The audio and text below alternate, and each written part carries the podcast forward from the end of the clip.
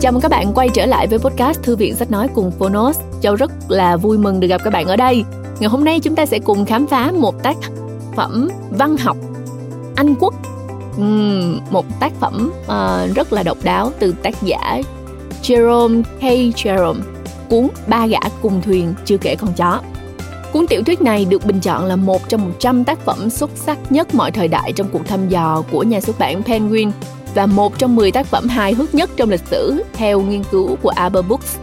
Um, sách có cốt truyện đơn giản kể về một chuyến du ngoạn bằng thuyền của ba chàng trai và được kể lại bởi nhân vật tôi, một trong ba người. Tuy luôn thể hiện một sự ngây ngô trong suy nghĩ và hành động, nhưng mà các nhân vật đều chinh phục khán giả bằng kiến thức rộng lớn, những chiêm nghiệm sâu sắc và thú vị.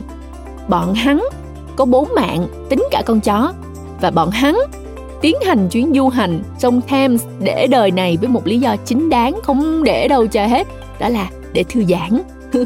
Nhờ đó mọi người có thể ngấu nghiến từng câu chữ, uh, những câu chuyện ly kỳ hấp dẫn mà gã Jay ấy đã vui lòng kể lại, có thể suýt xoa trước tầng tầng lớp lớp kiến thức văn hóa, lịch sử, địa lý trong tác phẩm, có thể tấm tắc trước văn phong, có thể cười lăn trước những chi tiết khôn lường, có thể vỗ đùi đánh đét mà ngưỡng mộ à, văn tài của tác giả. Và xin nhắc các khán giả, đây không phải là một câu chuyện, đây là bản tường thuật thực nhất về một chuyến du hành sông nước độc nhất vô nhị. Nói tới đây thì Châu cũng cảm thấy rất là tò mò về chuyến hành trình của ba anh chàng này á, và chắc là các bạn cũng vậy đúng không? Ừ, nó, thực ra lâu lâu chúng ta nghe văn học á, thì chúng ta sẽ thấy là nó rất là thư giãn nhẹ nhàng, và những cái bài học được thể hiện một cách rất là tự nhiên, uh, gần gũi, và cái, cái cách mà kể chuyện nó cũng sẽ khiến cho mọi thứ đi vào đầu, đi vào trong cái tâm trí của chúng ta một cách nhẹ nhàng và dễ dàng hơn rất là nhiều. Bây giờ chúng ta sẽ cùng lắng nghe chương một của tiểu thuyết Ba Gã Cùng Thuyền Chưa Kể Con Chó nhé. Và các bạn nhớ tải ứng dụng Phonos để nghe trọn vẹn cuốn tiểu thuyết thú vị này. Cảm ơn các bạn rất nhiều. Hẹn gặp lại các bạn trong podcast sau.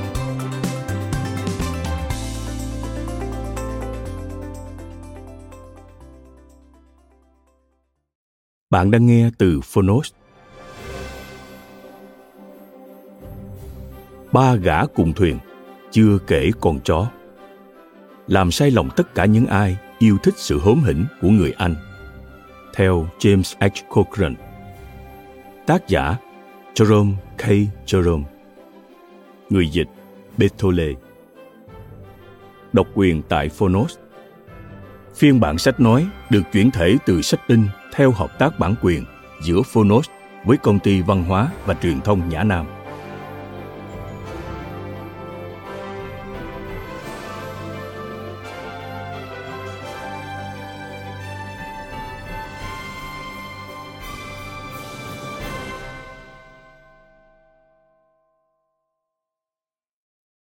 Lời tác giả. Thế giới đã rất tử tế với cuốn sách này. Hơn một phẩy năm triệu bản tiếng Anh của cuốn sách ở nhiều định dạng khác nhau đã được bán ra. Ở Chicago nhiều năm trước, một tay in lậu, bạo dạn, nay đã nghỉ hưu, từng đoan chắc với tôi rằng lượng tiêu thụ của cuốn sách trên toàn nước Mỹ đã vượt quá một triệu. Và tuy cuốn sách được xuất bản trước khi có công ước bản quyền, và do đó tôi không được lợi gì xét về khía cạnh vật chất, nhưng không thể phủ nhận rằng cuốn sách này đã đem lại cho tôi danh tiếng và khiến tôi được biết đến rộng rãi trong cộng đồng nước Mỹ. Theo tôi, cuốn sách này đã được dịch ra mọi ngôn ngữ châu Âu và cả một số ngôn ngữ châu Á. Nó đã mang đến cho tôi hàng nghìn lá thư, từ cả người trẻ lẫn người già, từ người khỏe cho đến người ốm, từ người vui tươi đến kẻ u sầu. Những lá thư ấy đến với tôi từ khắp mọi nơi trên thế giới, từ cả đàn ông lẫn đàn bà của tất cả các nước. Riêng những lá thư ấy thôi đã đủ khiến tôi cảm thấy vui sướng vì đã viết cuốn sách này rồi. Tôi vẫn còn giữ vài trang đã xỉn màu và một bản in do một quân nhân trẻ xứ thuộc địa Nam Phi gửi cho. Những trang sách ấy được lấy từ ba lô của một đồng đội của anh ta đã chết trong trận Spion Kop. Sự ghi nhận như vậy là quá nhiều. Chỉ còn cần giải thích những gì đã tạo nên một thành công phi thường đến thế. Tôi không sao làm nổi việc này. Tôi đã viết nhiều cuốn sách mà theo tôi còn thần tình hơn dí dỏm hơn. Nhưng công chúng cứ mãi nhớ tới tôi với tư cách tác giả của cuốn Ba Gã Cùng Thuyền, chưa nhắc đến con chó này. Một số nhà phê bình từng lý luận rằng chính sự thô tục và việc hoàn toàn thiếu vắng yếu tố hài hước là nguyên nhân khiến cuốn sách thành công đến thế với công chúng. Nhưng đến bây giờ, người ta thấy lý luận ấy không giải đáp được thắc mắc kia. Một tác phẩm nghệ thuật tồi có thể thành công trong một khoảng thời gian và trong một cộng đồng hạn chế. Nó sẽ không thể nào mở rộng phạm vi ảnh hưởng xuyên suốt gần nửa thế kỷ được. Tôi đã đi đến kết luận rằng, dù lời giải thích cho thành công đó có là gì đi nữa, thì tôi cũng có thể ghi nhận công lao của mình vì đã viết nên cuốn sách này. Đúng như thế, nếu tôi thực sự là người viết ra nó, vì thật tình thì tôi hầu như chẳng nhớ là mình đã làm việc ấy. Tôi chỉ nhớ là đã cảm thấy mình thật tươi trẻ và hoan hỉ một cách kỳ lạ vì những lý do chỉ liên quan đến cá nhân tôi. Đó là mùa hè và London vào hạ thật đẹp. Ngay dưới cửa sổ của tôi là một thành phố thần tiên được phủ một lớp voan sương mờ ánh vàng. Tôi làm việc trong một căn phòng ở tít phía trên các ống khói, và vào buổi đêm ánh đèn rọi xuống thật xa bên dưới chỗ tôi. Vì thế, tôi như nhìn xuống cả một hang đầy kho báu của Aladdin vậy. Tôi viết cuốn sách này chính vào những tháng hè đó. Có vẻ như đó là việc duy nhất cần phải làm. Lời tựa cho lần xuất bản đầu tiên. Phần lớn vẻ đẹp của cuốn sách này không nằm ở phong cách văn chương hay phạm vi và sự hữu dụng của những thông tin nó truyền tải, mà nằm nhiều hơn ở sự chân thực đơn giản của nó. Các trang sách lưu giữ những sự kiện thực sự đã xảy ra. Tất cả những gì đã được thực hiện là tô điểm cho chúng chút màu sắc, và cũng không tốn kém thêm cho việc này lắm. George, Harris và Montmorency đều không phải là hình mẫu thơ ca, mà là những tạo vật bằng xương, bằng thịt, nhất là George. Nhân vật có trọng lượng khoảng hơn bảy mươi ki-lô. Một số tác phẩm khác có thể xuất sắc hơn cuốn này về độ sâu sắc của tư tưởng và kiến thức về bản chất con người. Một số cuốn khác có thể trội về mức độ độc đáo và độ dài. Nhưng xét về tính chân thật vô vọng và không thể cứu chữa được của cuốn sách này, cho đến nay vẫn chưa có cuốn nào vượt qua được nó. Điều này hơn tất cả những điểm duyên dáng khác của nó, có lẽ sẽ khiến cho cuốn sách đáng giá trong mắt những độc giả nghiêm túc nhất, và sẽ bổ sung thêm sức nặng cho bài học mà câu chuyện này dạy cho chúng ta. London, tháng tám, năm một nghìn tám trăm tám mươi chín.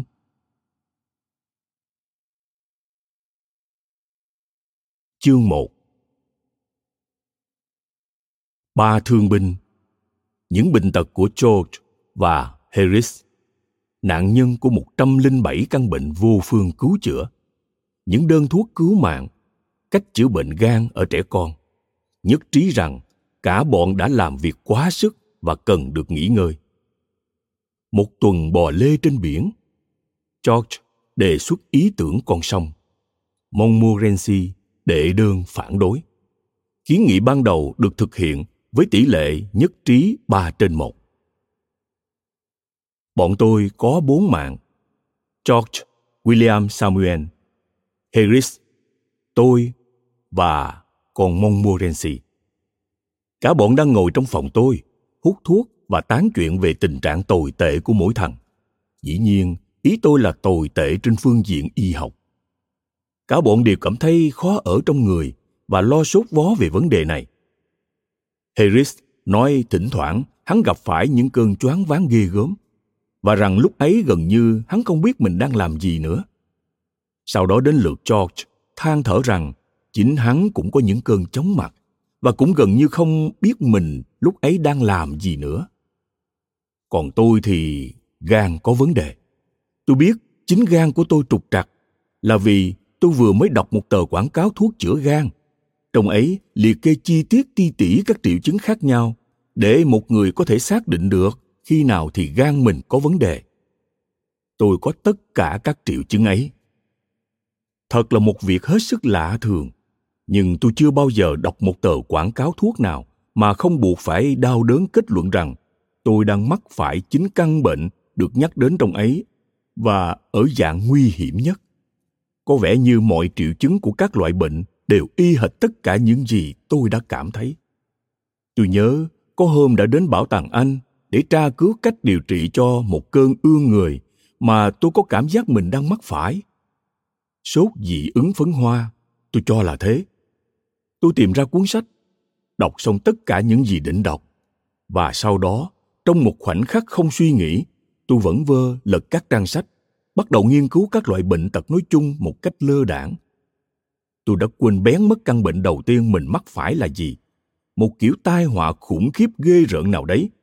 Tôi biết thế, và trước khi liếc qua độ nửa danh sách các triệu chứng báo trước, thì tôi đã hoàn toàn dám chắc thật sự mình đã mắc phải nó rồi. Tôi ngồi chết lặng một lúc vì kinh hãi, và sau đó, trong nỗi tuyệt vọng bơ phờ, tôi lại tiếp tục lật dở các trang sách. Tôi dở mục bệnh thương hàn, đọc các triệu chứng, nhận ra rằng mình bị thương hàn. Đúng là đã bị hàng tháng trời rồi mà không hề hay biết. Băn khoăn không biết mình có mắc phải bệnh gì nữa. Đọc đến bệnh Saint Vitus Dance, điệu nhảy của Thánh Vitus, còn gọi là bệnh múa giật Sydenham, một bệnh của hệ thần kinh trung ương, gây co giật ở mặt, chân, tay, kèm theo sốt nhẹ. Y như rằng tôi cũng đã mắc bệnh ấy. Tôi bắt đầu thấy quan tâm đến trường hợp của mình và quyết định sẽ xem xét đến cùng. Vì thế, tôi bèn lần theo bảng chữ cái, bắt đầu từ bệnh sốt rét. Trong tiếng Anh, bệnh sốt rét là ague, thường đứng đầu trong các từ điển về bệnh học. Rồi nhận ra là mình đang phát ốm vì nó, và rằng giai đoạn cấp tính sẽ bắt đầu trong độ hai tuần nữa thôi. Đến bệnh Bright, bệnh viêm thận mãn tính, thì thật tôi nhẹ cả người khi thấy mình chỉ mắc ở dạng biến thể, và theo như những gì được biết, tôi có thể thọ thêm nhiều năm nữa. Bệnh thổ tả mà tôi bị thì có các biến chứng ghê gớm, và có vẻ như từ bụng mẹ chui ra, tôi đã mắc bệnh bạch hầu.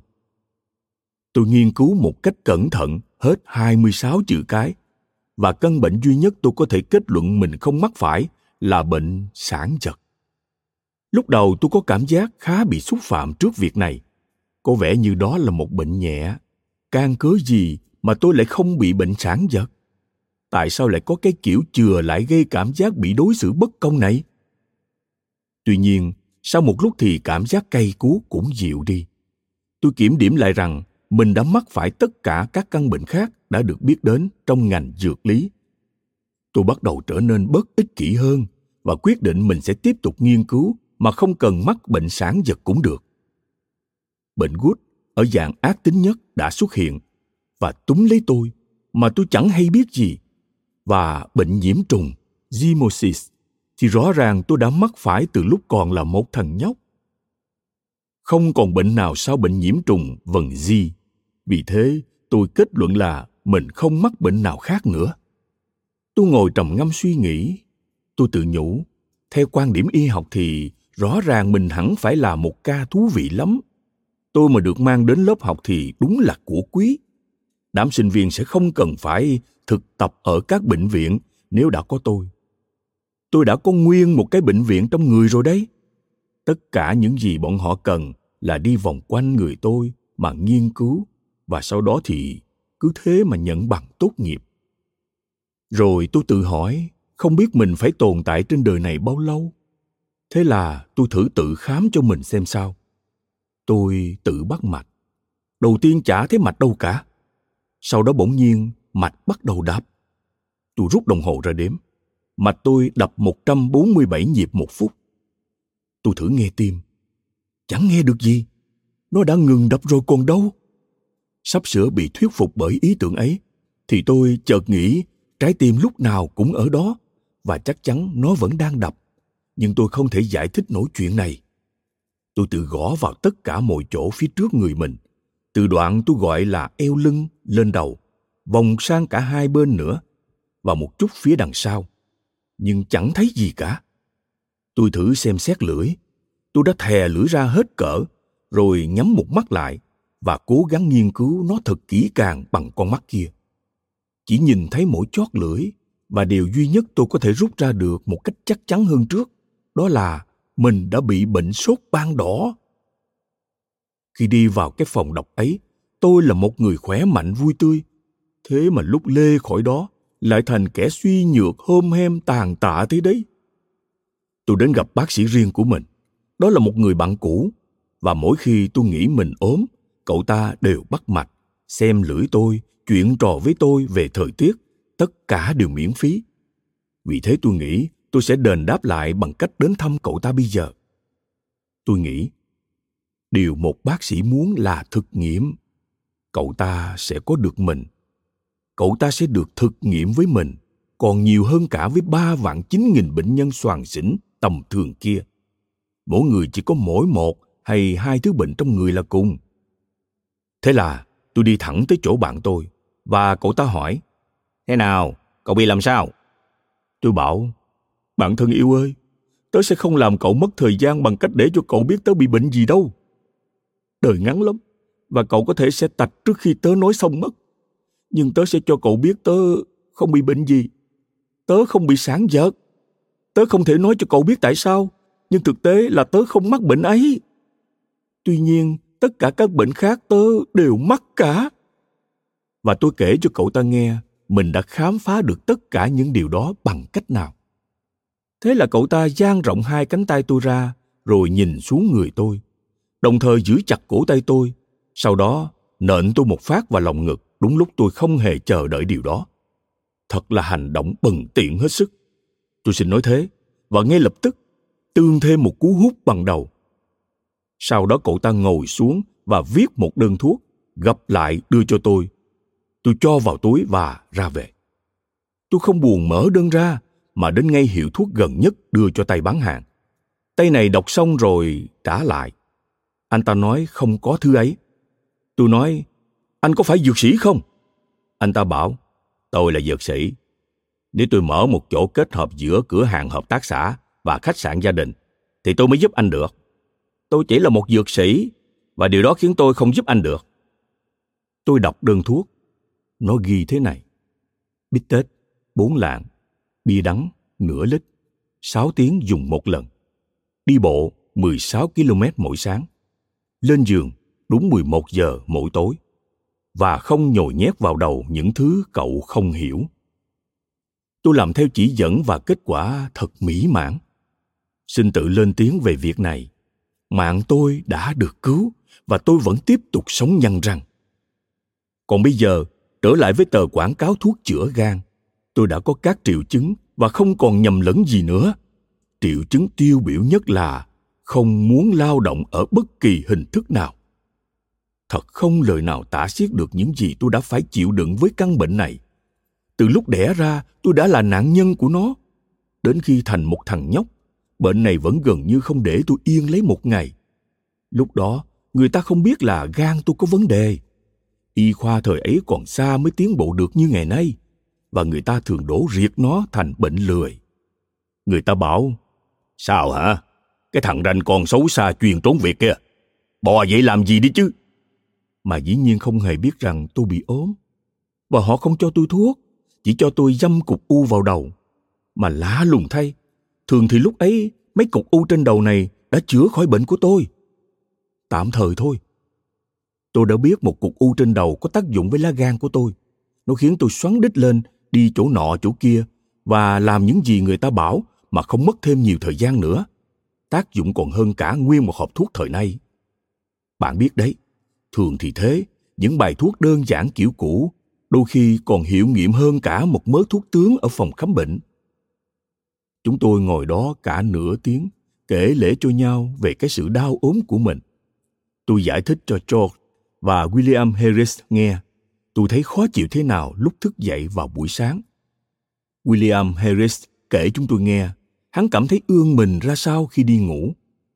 Còn George thì đứng trên tấm thảm trải trước lò sưởi, làm một vài điệu bộ thông minh và biểu cảm mạnh mẽ để minh họa cho việc mình đã ốm ra sao trong đêm.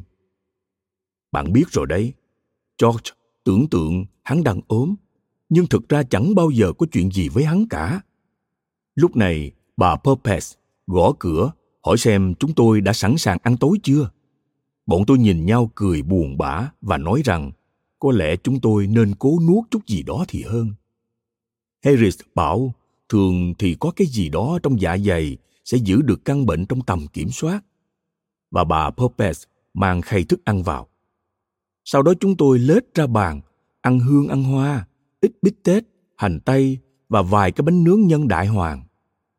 Lúc đó tôi hẳn là suy nhược lắm rồi, vì tôi thấy mới có nửa tiếng mà hình như tôi đã chẳng còn hứng thú với bất kỳ món gì nữa.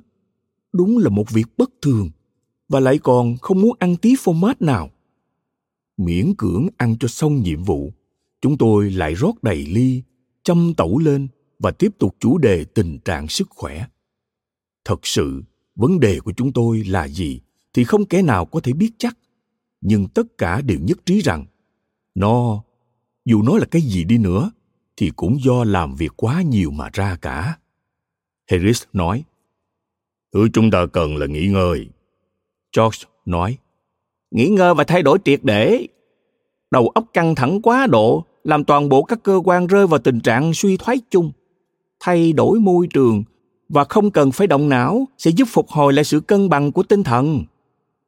George, có người bà con mà nghề nghiệp khai trong giấy phạt của cảnh sát là sinh viên y khoa. Vì thế, chuyện hắn có cách diễn tả sự việc hơi theo chiều hướng y học kiểu truyền thống gia đình như thế là hoàn toàn tự nhiên thôi. Tôi đồng ý với George và bảo rằng chúng tôi nên tìm nơi hẻo lánh cổ kính nào đó, tránh xa đám đông ồn ả cuồng loạn và nghỉ ngơi, chơi không cả một tuần lễ chan hòa ánh nắng giữa những con đường nhỏ vắng lặng ở đó. Một góc yên tĩnh dường như đã bị lãng quên, được các bà tiên giấu đi khỏi tầm với của thế giới ồn ào. Một cái tủ chim kỳ quái treo leo trên vách thời gian mà tại đó những làn sóng ồn ào của thời đại này nghe sẽ có vẻ xa xôi mờ nhạt. Harris bảo theo hắn thì chẳng ổn tí nào. Hắn nói hắn thừa biết mấy cái nơi mà tôi ám chỉ. Người ở đấy đều lên giường khò từ tám giờ tối.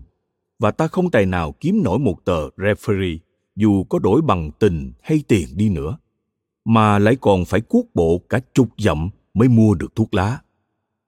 Harris nói, không, nếu muốn nghỉ ngơi và thay đổi không khí thì chẳng có gì hay hơn một chuyến đi biển. Tôi phản đối kịch liệt ý tưởng đi chơi biển. Một chuyến đi biển thì cũng tốt đấy, nếu ta dành hẳn vài tháng cho nó, nhưng nếu chỉ có một tuần thì thật quá tệ. Ta khởi hành vào thứ hai, trong lòng đinh ninh rằng mình đang đi hưởng thụ. Ta thông dong vẫy tay tạm biệt bạn hữu trên bờ biển, châm chiếc tẩu to nhất, nghênh ngang trên bon, như thể mình là thuyền trưởng Cook và ngài Francis Drake và Christopher Columbus, ba trong một vậy. Sang ngày thứ ba, ta ước gì đã không đi chuyến này. Thứ tư, thứ năm và thứ sáu, ta ước gì mình đã chết. Ngày thứ bảy, ta đã nuốt được ít nước thịt bò hầm, có thể ngồi trên bon và trả lời bằng một nụ cười ngọt ngào đờ đẫn mỗi khi có người nào tử tế hỏi xem giờ ta thấy thế nào. Đến chủ nhật, ta bắt đầu có thể đi lại và ăn được thức ăn đặc. Rồi sáng thứ hai tuần sau, khi đứng bên mép tàu, chờ bước lên bờ với túi và ô trong tay, ta mới bắt đầu thấy thích chuyến đi vô cùng. Tôi nhớ anh rể mình đã có một chuyến đi biển ngắn để cải thiện sức khỏe. Anh ấy mua vé giường nằm khứ hồi từ London đến Liverpool. Và khi đến Liverpool, điều duy nhất anh ấy băn khoăn là làm sao bán cái vé chặng về đó đi. Cái vé được rao bán trên toàn thành phố với mức giá hạ ghê gớm. Ấy là tôi nghe kể thế. Và cuối cùng được bán với giá mười tám xu cho một cậu thanh niên trông có vẻ cáu kỉnh vừa được bác sĩ khuyên nên đến bờ biển để tập thể dục. Bờ biển? Anh rể tôi nói, thân ái nhét chiếc vé vào tay cậu ta. Sao nào, rồi cậu sẽ có đủ để mà hưởng thụ cả đời. Còn à, tập thể dục ấy à? Sao chứ, ngồi lên con tàu đó đi, rồi cậu sẽ được tập nhiều hơn cả vận động viên biểu diễn nhào lộn trên đất liền ấy chứ. Còn anh ấy, anh rể của tôi, đi về bằng tàu hỏa. Anh ấy nói hỏa xa Tây Bắc là đã đủ tốt cho sức khỏe của anh ấy lắm rồi. Một người quen khác của tôi có một tuần du lịch men bờ biển và trước khi chuyến đi bắt đầu, chiêu đãi viên đến chỗ anh này hỏi xem Anh ta thích trả tiền sau từng bữa hay trả trước cho tất cả? Tay chiêu đãi viên gợi ý cách thứ hai, vì như thế thì rẻ hơn nhiều. Hắn nói họ sẽ phục vụ anh chàng kia tất cả các bữa ăn cho cả tuần chỉ với hai bảng rưỡi. Bữa sáng sẽ có cá, tiếp theo là thịt nướng. Bữa trưa được phục vụ lúc một giờ và gồm bốn món. Bữa tối lúc sáu giờ có súp, cá, món khai vị, thịt lợn nguyên súc, thịt gia cầm, salad, bánh nướng, phô mát và món tráng miệng. Và một bữa ăn khuya nhẹ có thịt lúc mười giờ. Bạn tôi nghĩ cậu ta sẽ hợp với gói dịch vụ ăn uống giá hai bảng rưỡi này. Cậu ta là một thực khách nồng nhiệt và đã làm đúng như thế. Bữa trưa được phục vụ ngay khi họ rời Sienna. Cậu ta không thấy đói như đã tưởng và tự lấy làm vui lòng với một ít thịt bò luộc, một ít dâu và kem. Suốt cả buổi chiều, cậu ta phân vân suy nghĩ và lúc thì cậu ta thấy có vẻ như đã hàng tuần liền mình chẳng ăn gì ngoài thịt bò luộc. Lúc lại có vẻ như hàng năm trời nay anh chàng chỉ sống nhờ có dâu và kem. Cả thịt bò lẫn dâu và kem có vẻ đều không làm thỏa lòng cậu ta. Chẳng thỏa lòng tí nào ấy chứ. Lúc sáu giờ, người ta đến thông báo cho cậu ta biết bữa tối đã sẵn sàng. Tuyên bố này chẳng gợi lên trong cậu ta chút hứng khởi nào, nhưng cảm thấy sẽ có một phần của hai bảng rưỡi kia bị phung phí. Cậu ta bèn vịn vào dây rợ đồ đạc trên tàu để xuống phòng ăn. Một mùi thơm dễ chịu của hành tây và dăm bông nóng trộn lẫn mùi cá khô và rau xanh chào đón cậu ta dưới chân cầu thang. Ngay sau đó, tay chiêu đãi viên xuất hiện với một nụ cười ngọt xớt. "Tôi có thể phục vụ ngài món gì đây, thưa ngài?" Cậu ta yếu ớt đáp lại, "Đưa tôi ra khỏi đây." Và họ nhanh chóng đưa cậu ta lên, đỡ đến nơi kín gió rồi để lại đó. Suốt bốn ngày tiếp theo, cậu ta sống thanh bạch và hoàn toàn chay tịnh, chỉ nhờ ít bánh bích quy thuyền trưởng mỏng dính. Ý tôi là bánh bích quy mỏng chứ không phải thuyền trưởng, và nước soda. Nhưng đến hôm thứ bảy thì cậu ta tự tin đến ngạo mạn và đã bước vào xơi một ít trà loãng và bánh mì khô. Còn đến thứ hai thì cậu đã xì sụp nước suyết gà. Cậu ta rời con tàu hôm thứ ba, và khi nó phì khói đi khỏi bến tàu thì cậu chòng chọc nhìn theo đầy nuối tiếc. Cậu ta nói, "Đi mất rồi, nó đi mất rồi. Với mớ thức ăn đáng giá hai bảng của tớ mà tớ vẫn chưa đụng đến." Cậu ta còn nói, nếu họ cho thêm một ngày nữa, cậu ta nghĩ mình sẽ lấy lại được công bằng cho vụ ấy. Thế nên tôi phản đối ra mặt cái trò đi biển này. Như tôi đã giải thích, đây không phải là vì bản thân tôi. Tôi chẳng bao giờ chóng mặt cả. Nhưng mà tôi lo cho George. George nói hắn hoàn toàn ổn và thích thế hơn, nhưng hắn khuyên Harris và tôi đừng có nghĩ về việc ấy. Vì theo hắn thì chắc cả hai chúng tôi sẽ lừ đừ thôi. Harris thì bảo rằng đối với hắn, việc người ta làm thế nào mà lại bị say sống được luôn luôn là một bí ẩn. Và hắn nghĩ chắc người ta làm thế là vì có chủ đích cả, như kiểu để làm màu làm mè chẳng hạn, và rằng hắn thường ước gì mình có thể làm thế. Ấy nhưng có bao giờ làm được đâu. Thế rồi hắn kể cho chúng tôi nghe các giai thoại rằng hắn đã vượt qua biển Manch giữa lúc thời tiết khủng khiếp đến độ người ta phải buộc hành khách vào giường, rằng hắn và ông thuyền trưởng là hai người duy nhất trụ vững được trên bon mà không bị say sóng. Thỉnh thoảng, nhân vật lại là hắn và một người bạn nào đó vẫn còn khỏe. Nhưng nói chung, đều là hắn và một người khác. Nếu không phải hắn và một người khác thì là một mình hắn. Đây là một sự thật lạ lùng, nhưng chẳng có ai lại say sóng trên đất liền. Trên biển, quả là ta gặp phải vô khối kẻ say sóng thảm hại, đầy cả một tàu ấy chứ. Nhưng trên đất liền thì tôi chưa từng gặp người nào có vấn đề gì liên quan đến chuyện say sóng cả. Còn việc cả hàng nghìn, hàng nghìn thủy thủ kém cỏi tụ tập trên các con tàu đã chui lủi đi đâu khi lên bờ thì vẫn còn là một bí ẩn. Nếu mọi người đều như anh chàng tôi gặp trên tàu đi Yarmouth một ngày nọ, thì tôi đã có thể dễ dàng giải thích cái điều có vẻ như rất bí ẩn đó rồi. Tôi còn nhớ, lúc đó tàu mới rời khỏi bến Southend và anh ta đang thò người ra ngoài qua một ô cửa sổ bên mạn tàu trong tư thế hết sức nguy hiểm. Tôi bước đến xem có giúp được anh ta không. Tôi nói, lắc vai anh ta. Này, lùi vào trong tí đi, anh sẽ rơi ra ngoài mất thôi. Ôi trời ơi, ước gì tôi rơi ra ngoài đi cho rồi, là câu trả lời duy nhất tôi nhận được. Vậy là tôi phải để anh ta lại đó. Ba tuần sau, tôi gặp lại anh chàng trong quán cà phê của một khách sạn ở Bath, đang diễn thuyết về các chuyến phiêu lưu của mình và nồng nhiệt bày tỏ rằng anh ta yêu thích biển đến nhường nào. Thủy thủ cừ chứ.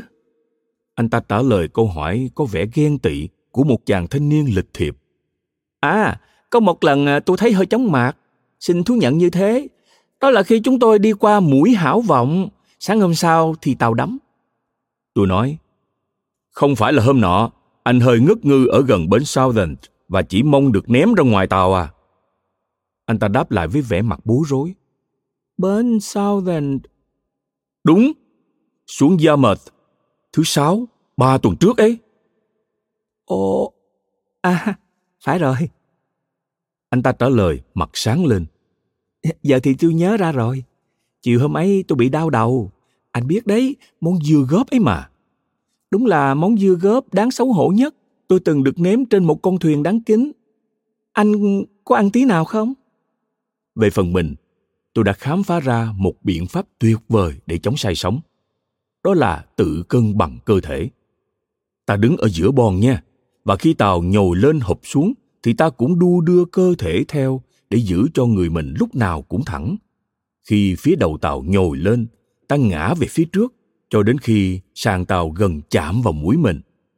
Rồi đến khi đuôi tàu nhồi lên thì ta lại ngã về phía sau. Làm như thế này trong độ một hai tiếng thì tuyệt chẳng có vấn đề gì, nhưng ta không thể giữ cân bằng kiểu ấy suốt cả tuần được. George bảo, hay đi ngược sông nhỉ? Hắn bảo chúng tôi cần không khí trong lành, vận động và sự yên tĩnh, và sự thay đổi liên tục của cảnh trí sẽ chiếm hết chỗ trong tâm trí chúng tôi, chiếm chỗ của cả những cái gì đấy chẳng ai biết trong tâm trí Harris nữa. Vận động nhiều sẽ khiến chúng tôi ăn ngon miệng và ngủ ngon giấc.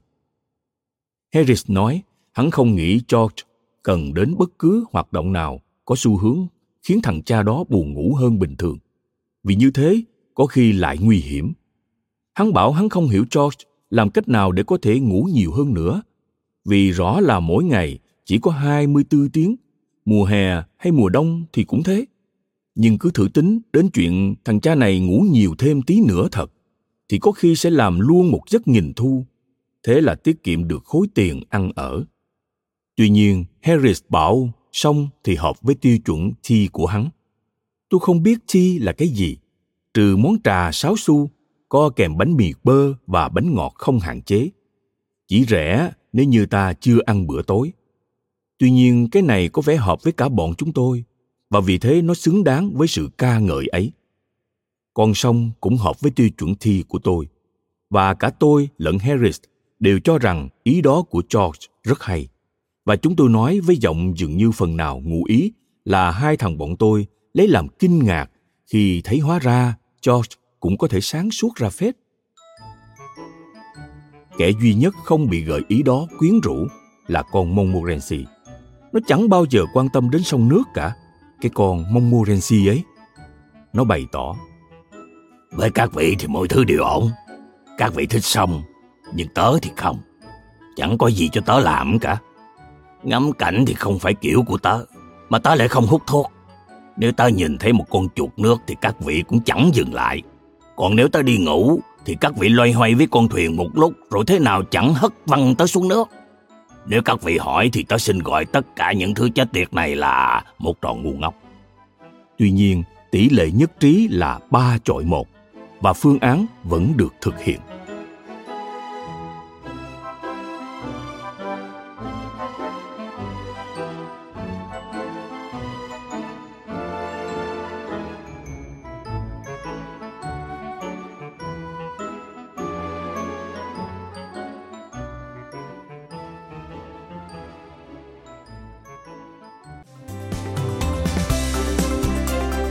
Cảm ơn bạn đã lắng nghe podcast Thư viện Sách Nói.